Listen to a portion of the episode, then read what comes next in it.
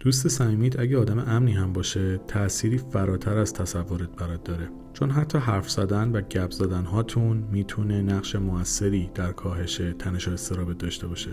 و اگه این دوستی با همدلی و درک متقابل در روزهای سخت هم همراه بشه حالا تو کسی رو داری که توی بحران ها می‌تونه حالت رو دگرگون کنه و توان تو رو برای روی روی با مشکلات بالا ببره.